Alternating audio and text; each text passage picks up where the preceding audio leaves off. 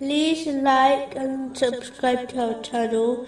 Leave your questions and feedback in the comments section. Enjoy the video.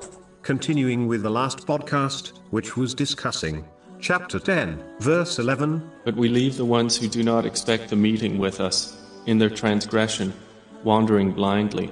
A Muslim should always remember the end of their journey and reaching the court of Allah, the Exalted, as this journey is inevitable. It is therefore vital for Muslims to prepare adequately for this meeting by behaving in the manner discussed earlier.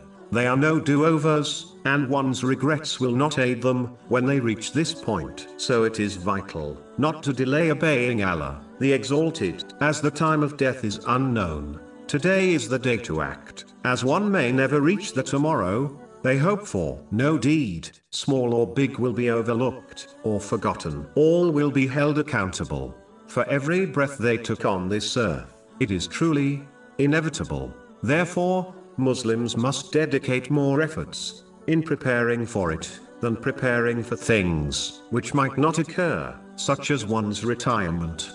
Moving on to chapter 10, verse 12. And when affliction touches man, he calls upon us, whether lying on his side or sitting or standing.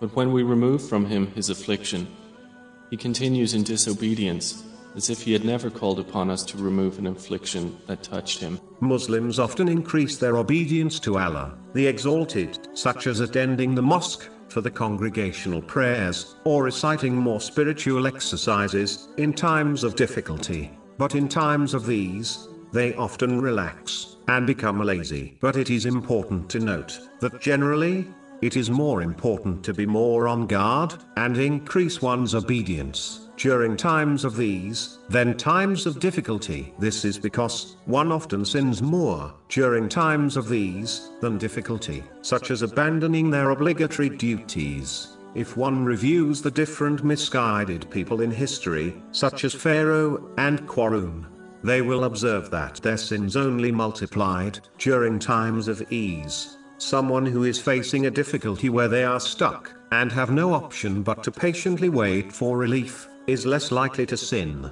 as they desire to be relieved of their difficulty. Whereas, a person experiencing times of these will be in a better position to enjoy and overindulge in worldly things, which often leads to sins. For example, a person facing poverty is less likely to sin, as many sins require wealth, whereas a wealthy person is in an easier position to commit those sins, such as purchasing alcohol or drugs.